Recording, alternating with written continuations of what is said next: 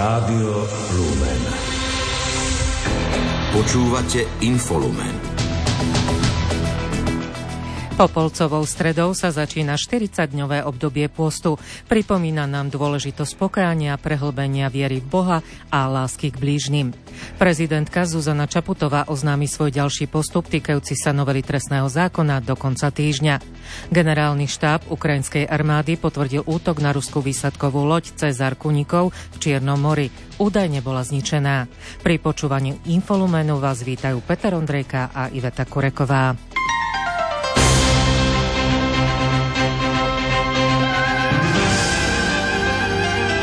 Cirkvi. Popolcovou stredou sa začína 40-dňové obdobie pôstu.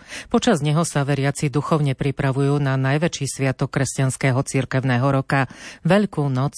Hlavným zmyslom Popolcovej stredy je pripomenúť ľuďom dôležitosť pokáňa, prehlbenia viery v Boha a lásky k blížnym.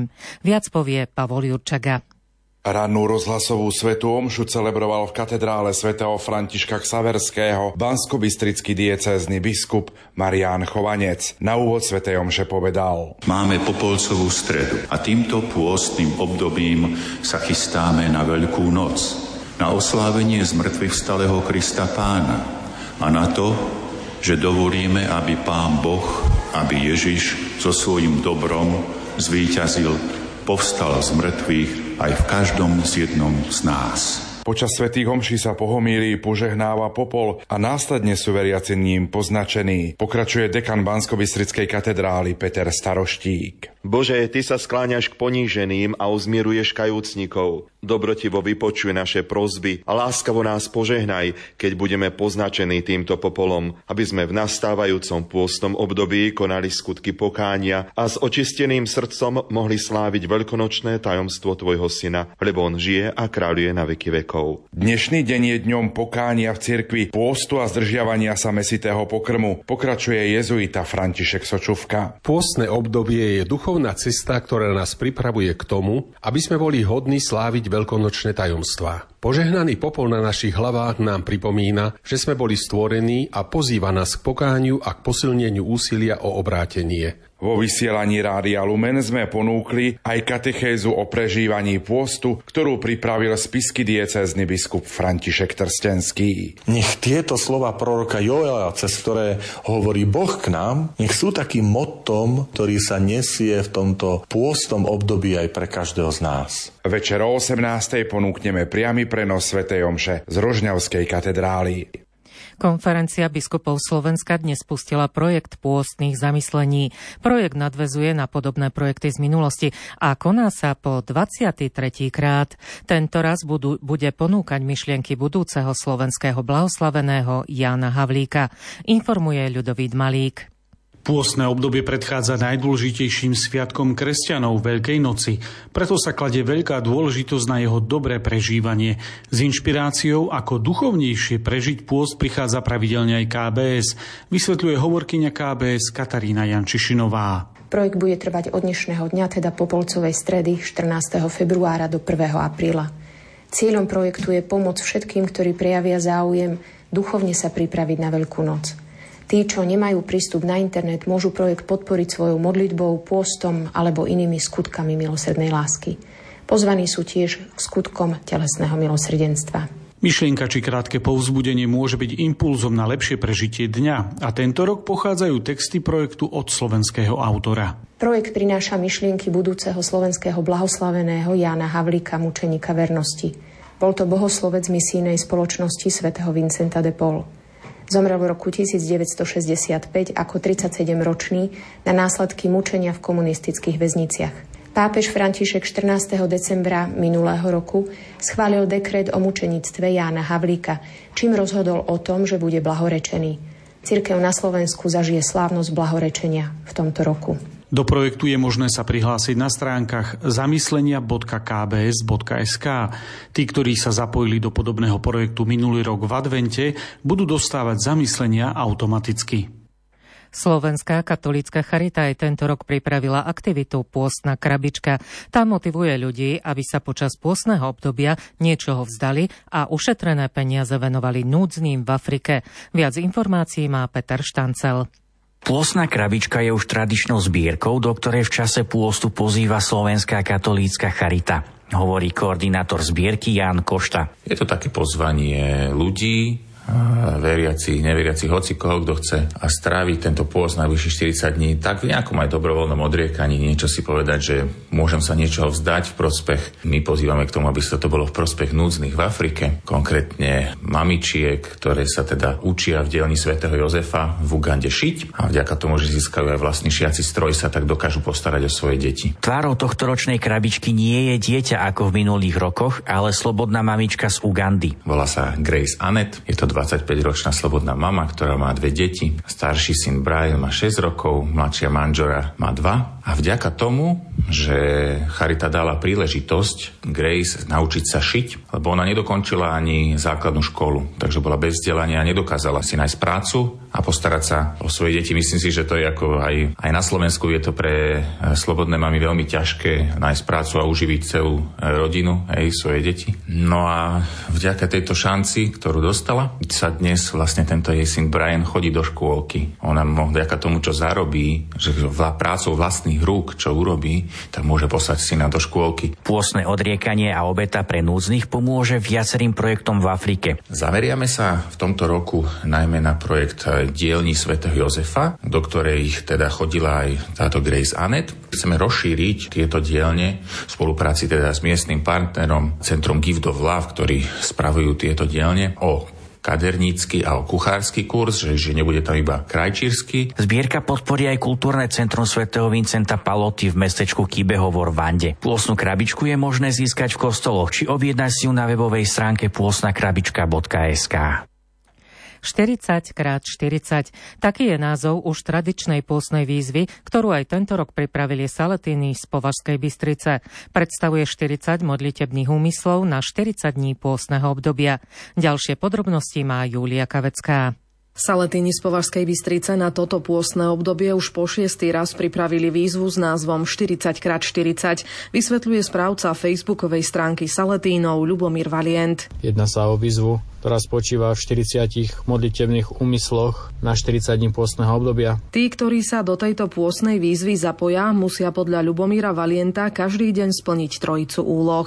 Je to predovšetkým prečítať si evanelium daného dňa, pretože chceme, aby to Božie slovo bolo takým základom, aby sa človek v tomto pôstnom období stretol s pánom, ktorý sa nám neustále prihovára v svojom slove. Z tohto evanelia potom vyplýva nejaký konkrétny modlitebný úmysel. Snažili sme sa ho vždy pripraviť tak, aby bol nejak tak úzko spojený s evaneliom, takže pozývame ľudí, aby sa pomodli desiatok svätého rúženca na tento úmysel a na záver ešte, aby pridali hoci ako modlitbu na úmysel svätého Otca. Dnešný modlitbový úmysel znie za objavenie zmyslu pôstu. Zajtra sa všetci zapojení zase budú modliť za silu niesť svoj kríž. Veríme, že práve takáto výzva môže ľudí pozvať k takému spomaleniu, aby sme si vždy každý deň našli čas na stretnutie s pánom, aby sme aj toto pôstne obdobie tak prežili inak, ako prežívame bežné dni. A myslíme si, že takouto formou ľudia môžu lepšie pripraviť na prežívanie veľkonočných sviatkov. Plagát s modlitbovými úmyslami na každý deň sa dá stiahnuť na facebookovej stránke Saletinov alebo na ich farskej webovej stránke. Na Slovensku sa môžu odnes jednotlivci už po 7 krát zapojiť do extrémnej krížovej cesty. Táto duchovná aktivita vznikla v Polsku v roku 2009 a je jednou z najrychlejšie sa rozvíjajúcich aktivít na svete. Aby splnila cieľ, musí splňať štandardy. Začína sa svetou omšou, dĺžka trasy je 40 km alebo minimálne 30 km už s potrebným prevýšením 500 metrov. Trasou sa prechádza v noci z väčšej časti po a polných cestách. Na trase je 14 zastavení, pri ktorých účastník rozmýšľa nad jednotlivými rozjímaniami. Doba prechodu je minimálne 8 hodín a prechádza sa v tichosti a v malých skupinách. Ďalšie informácie má kolega Martin Ďurčo. O tom, že extrémna krížová cesta je úspešný projekt, svedčí aj skutočnosť, že tento rok sa na Slovensku zapojí 20 miest a pre putníkov sa vyznačí 22 trás, hovorí hlavný organizátor extrémnej krížovej cesty Vincent Holpit extrémnej krížovej ceste máme celkovo v roku 2024 22 trás. Z toho nových je 10. Tie nové trasy sú 8.3. sa začína Búčenci, potom ďalej pokračujeme Ružomberok, Zvolenbánska Bystrica, Nitra, Skavica, Cifer Modrá, Stropkové, Široké Prešov a Humenom. Srdečne vás pozývame prijať výzvu na nový začiatok, na zmenu vo vašom živote. V Lani sa do projektu extrémnej krížovej cesty zapojili aj Košice. Hovorí miestny organizátor Maroš Pivarček. Na prvýkrát sme mali 130 účastníkov, ktorí sa vydali na cestu so svojím aj cudzím adoptovaným úmyslom. Pomáhalo nám množstvo dobrovoľníkov. Veľká vďaka patrí aj kňazom z farnosti Košice Juh a Košice Kavečany. Novinka tohto roku v Košiciach budeme mať dve trasy. Prvá trasa bude zelená, je zasvetená svetému apoštolovi Matušovi, má dĺžku 33 km a 874 metrov prevýšenie. Druhá trasa ostáva pôvodná, je to trasa košických svetých košických mučeníkov, má dĺžku 41 km a prevýšenie 1135 metrov. Registrácia na extrémnu krížovú cestu sa rozbieha dnešným dňom a informácie o trasách a príprave na samotnú cestu nájdu záujemci na stránke www.ekc.sk.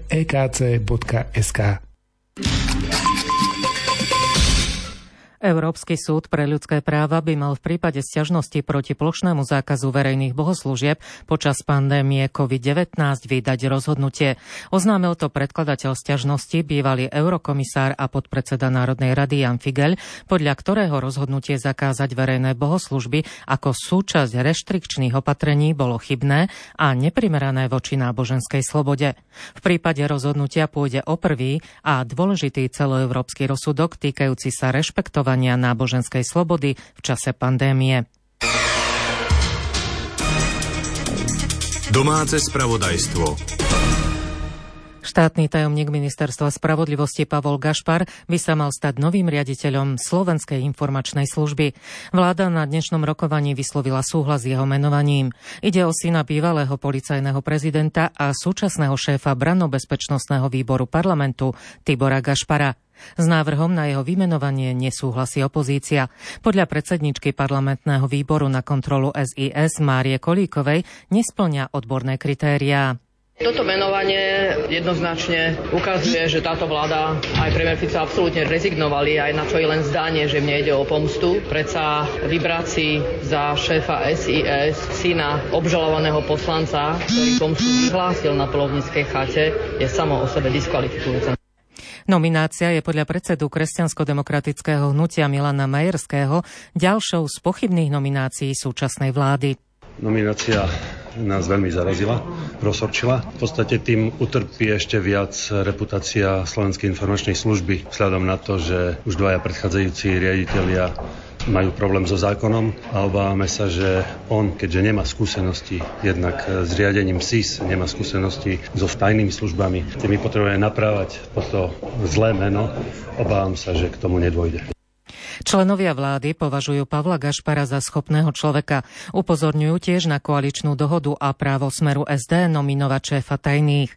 Minister vnútra Matúš Šutaj Eštok zdôraznil, že všetci koaliční partnery s nomináciou súhlasili v zmysle koaličnej dohody nominuje šéfa Slovenskej informačnej služby strana Smer. My sme sa aj v rámci koaličnej rady zhodli na tom, že všetci koaliční partnery rešpektujú túto nomináciu. Ja poznám pána Gašpara ako štátneho tajomníka za týchto 100 dní. Z môjho pohľadu je to kvalifikovaný, schopný človek, ktorý nemá žiadne väzby na to súčasné prostredie Slovenskej informačnej služby. Minister spravodlivosti Boris Susko hodnotí Gašpara ako odborníka a pracovitého človeka. To, že nemá väzby na vnútornú štruktúru a na ľudí, ktorí na Slovenskej informačnej službe pracujú, je pre neho v tohto pohľadu veľká výhoda. Je to právnik, je to človek skúsený, má skúsenosti, takže ja si myslím, že je na správnom mieste. Keďže šéfa SIS vymenúva prezidentka, hnutie Slovensko na ňu apeluje, ak by Gašpara nevymenovala. Hovorí Gábor Grendel z poslaneckého klubu Slovensko-Kresťanská únia za ľudí. Ak si spomínate na 90. roky, kedy prezident Michal Kováč odmietol vymenovať Ivana Lexu za riaditeľa SIS, tiež nebol Ivan Lexa trestne stíhaný, nebol ani obžalovaný. Len existovali určité morálne hranice, ktoré vyhodnotil prezident Kováč ako také, ktoré boli touto nomináciou prekročené a odmietol vymenovať Ivana Lexu. Takže sme presvedčení o tom, že prezidentka má právo odmietnúť takúto nomináciu. Zmena vo vedení SIS nie je na teraz taká prioritná, aby sa ňou musela prezidentka Zuzana Čaputová v najbližšom čase zaoberať. Pre TASR to uviedol prezidentkin hovorca Martin Strižinec s tým, že hlava štátu o Gašparovej nominácii nebola vopred informovaná. Informovaná. Akákoľvek personálna nominácia na takú kľúčovú pozíciu by podľa prezidentky nemala ohroziť pozíciu SIS ani výmenu informácií so zahraničnými partnerskými spravodajskými službami. List o možnom zastavení eurofondov z Európskej komisie sa odkomunikuje. Nič sa nebude diať. Uviedol to dnes minister investícií, regionálneho rozvoja a informatizácie Richard Raši v reakcii na včerajšie varovanie opozičného hnutia Progresívne Slovensko o hroziacom zastavení eurofondov pre Slovensko. Môj názor je, že list sa vykomunikuje, vykomunikuje to ministerstvo spravodlivosti a nič sa diať nebude. Eurofondy budú chodiť na Slovensku ďalej a v tom liste teda to, čo som videl, tak ani tam sa nepíše, že by sa fondy alebo proces eurofondov nejako pozastavoval. Takže ja si myslím, že je to len vec odkomunikovania otázok, ktoré bude klásť e, komisia a bude všetko v poriadku. Podľa predstaviteľov progresívneho Slovenska Európska komisia zaslala Slovensku dva listy. Ten druhý od eurokomisára pre spravodlivosť Didieho Reindersa doručili podľa predsedu PS Michala Šimečku ministrovi spravodlivosti 8. februára. To znamená zo dňa, keď sa tu v Národnej rade schvalovala novela trestného zákona. Priamo v ten deň komisár Reinders varuje vládu Roberta Fica, ministra spravodlivosti, aby to zastavil, aby nehazardoval budúcnosťou európskych fondov na Slovensku. Novou hlavnou hygieničkou sa od zajtra stane Tatiana Červeňová. Vo funkcii nahradí Jana Mikasa. Uviedla to šéfka rezortu zdravotníctva Zuzana Dolinková s tým, že rezort sa výmeno vo funkcii zaoberal dlhšie. To, že na odchod Mikasa vyzvala koaličná strana SNS, považuje Dolinková len za zhodu náhod. Touto nomináciou si myslím, že prinesie mi nový impuls, nový vietor do chodu fungovania Úradu verejného zdravotníctva. Je to nielen odborník a vysoko kvalifikovanými predpokladmi na výkon tejto funkcie, ale aj osoba s veľkými manažerskými skúsenosťami, takže verím, že chod tohto úradu znovu nadobudne tú kredibilitu, ktorú možno počas tých ťažkých rokoch pandémie stratil. Krátko z domova. Prezidentka Zuzana Čaputová oznámi svoj ďalší postup týkajúci sa novely trestného zákona do konca týždňa. Podľa prezidentkinho hovorcu Martina Strižinca bola dnes po šiestich dňoch od schválenia novely zákonov v oblasti trestného práva doručená do kancelárie prezidenta. Hlava štátu už avizovala, že zváži všetky ďalšie možnosti svojho postupu, aby nenadobudla účinnosť. Jej prijatie označila za zlú správu pre Slovensko a všetkých jeho občanov. O prezidentský palác zabojuje vo voľbách celkovo 10 kandidátov. Ich kandidatúru oficiálne prijal predseda parlamentu. Kandidátmi sú Andrej Danko, Patrik Dubovský, Kristian Foro, Štefan Harabin, Ivan Korčok, Marian Kotleba, Jan Kubiš, Igor Matovič, Milan Náhlik a Peter Pellegrini. Poslanci Národnej rady dnes diskutovali na aktuálnej 9. schôdzi o vládnom návrhu zákona o sociálnom poistení. Jeho zámerom je predlženie obdobia uplatňovania si tzv. odvodovej úľavy pre potravinárov do 30. júna 2024. Taktiež sa má rozšíriť okruh zamestnávateľov v poľnohospodárskom a potravinárskom sektore, ktorí si môžu túto daňovú úľavu uplatniť. Zdravotné poisťovne boli ku koncu vlaňajšieho roka v zisku. Najväčší vykázala štátna všeobecná zdravotná poisťovňa a to viac ako 17 miliónov eur. Súkromná zdravotná poisťovňa Dôvera bola v zisku takmer 14,5 milióna eur a súkromná Unión zdravotná poisťovňa zase takmer 3 milióny eur. Informoval o tom úrad pre dohľad nad zdravotnou starostlivosťou. Správy zo sveta.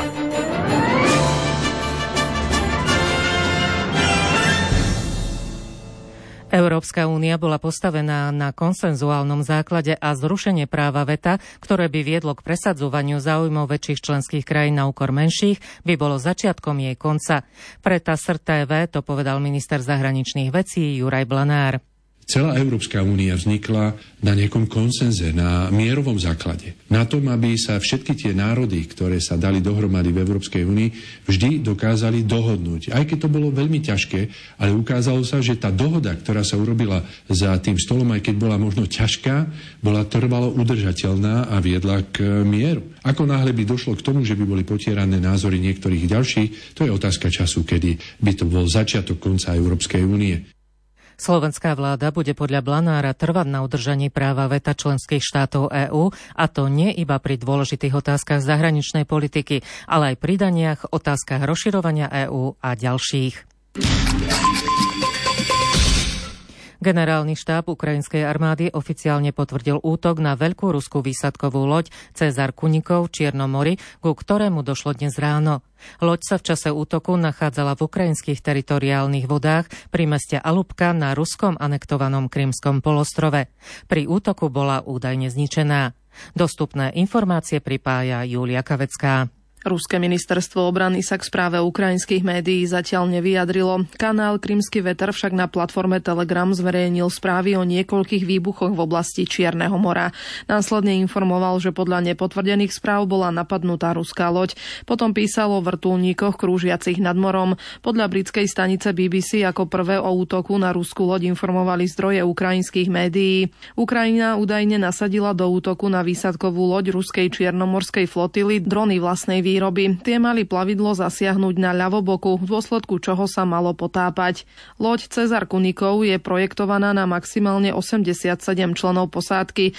Pátracia a záchranná operácia po pasažieroch lode, ktorú podnikol okupant, nebola úspešná, napísala BBC, citujúc z vyhlásenia ukrajinskej rozviedky.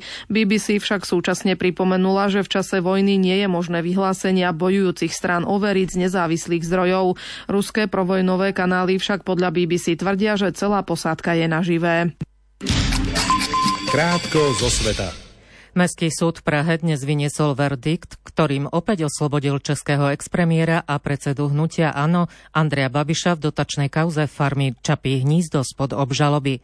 Súd oslobodil aj druhú obžalovanú, bývalú manažérku holdingu Agrofert Janu Naďovú.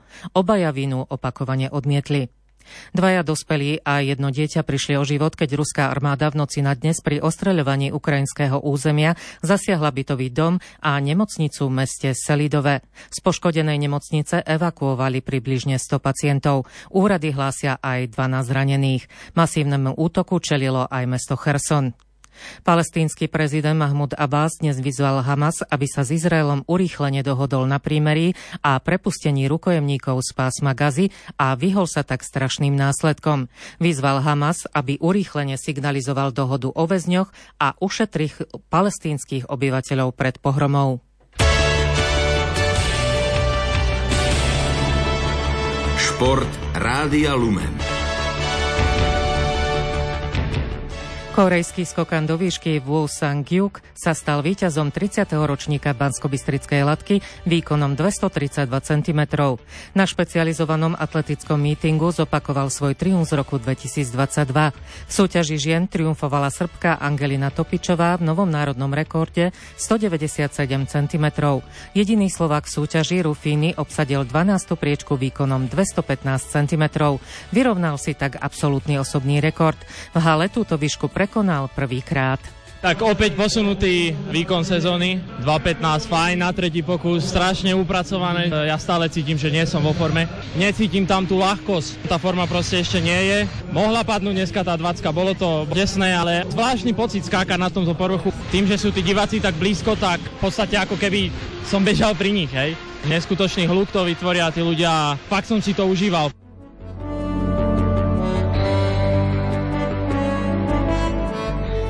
Slovenská futbalová reprezentácia do 17 rokov zvíťazila vo včerajšom prípravnom stretnutí v cyperskej Katokopii nad domácim výberom 1-0.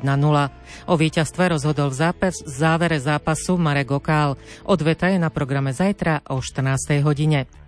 Futbalisti Manchester City zvíťazili v úvodnom 8 finále Ligy majstrov na ihrisku FC Kodaň 3-1. V domácom drese odohral celý duel slovenský obranca Denis Vavro. Real Madrid triumfoval na pôde RB Lipska tesne 1-0. Odvety sú na programe 6. marca.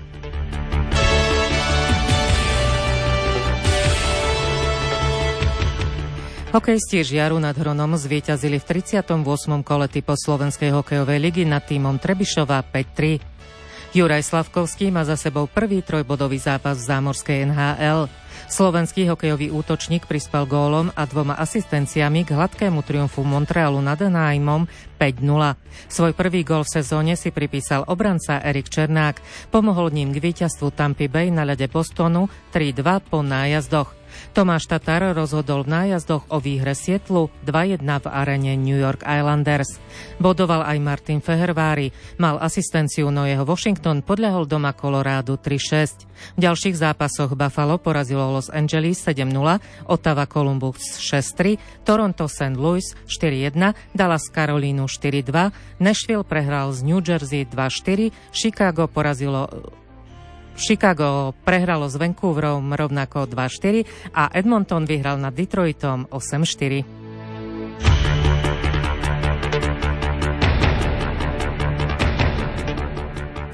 Talianská biatlonistka Lisa Vitovciová získala zlato vo vytrvalostných pretekoch na majstrovstvách sveta v Novom meste na Morave. Druhá skončila Nemka Hetichová Valcová a tretia francúzska Simonová. Z trojice Sloveniek najlepšie skončila Machyniaková, ktorá minula tri terče a finišovala na 53. mieste. Sestrám Remeňovým sa nedarilo. Zuzana obsadila 80. a Mária 85. pozíciu. Nork Lebo a švedka Svanová zvíťazili vo včerajšom šprinte klasicky v rámci Svetového pohára v behu na lyžiach v kanadskom Canmore. Na čele Svetového pohára sú Nor Amundsen a američanka Dijinsová.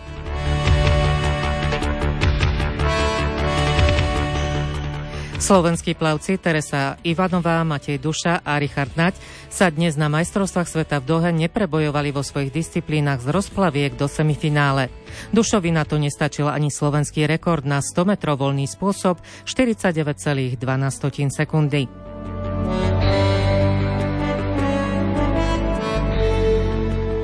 Basketbalisti z Krysviat neúspeli v úvodnom štvrťfinále Československého pohára v Prahe. S favorizovaným Nimburkom prehrali 61-85 a zahrajú si tak na podujatí o 5. až 8. miesto. Štvrťfinále nevyšlo ani druhému slovenskému zástupcovi Komárnu, ktoré prehralo s Dečínom 67-78. Basketbalisti Bostonu vyhrali v zámorskej NBA piaty duel za sebou a potvrdili pozíciu lídra súťaže. Na palubovke Brooklynu triumfovali 118-110. Oklahoma uspela na pôde Orlanda 127-113. Portland prehral piatýkrát v sérii. Minnesota podľahol 109-121. Phoenix vymazal 11 bodové manko a Sacramento zdolal 130-125. Hráči Los Angeles Lakers vyhrali nad najhorším týmom súťaže Detroitom 100 125-111 a Milwaukee podľahlo Miami 97-123. Počasie z Čiech sa k nám podľa meteorológa Petra Jurčoviča blíži teplý front, teplý vzduch a veľa oblačnosti. Predpoveď na noc je taká, že by malo byť polooblačno, ale postupne zamračené, hlavne v západnej polovici územia. Pravdepodobne len ojedinele, ak sa vyskytnú slabé zrážky, tak ako teraz je to v Čechách, veľa toho nebude. A teplota by mala klesať No, sever a hlavne východ, tam by to malo ísť asi do minus 5 a zase na juhu a západe možno aj plus 5. Takže taký dosť veľký rozptyl. A potom vo štvrtok cez deň väčšinou zamračené, aj keď na východe možno, že až také úplne zamračené ešte nebude a teploty by mali byť na juhozápade Slovenska 10 až 13 stupňov, inde menej a v horských dolinách asi len 6.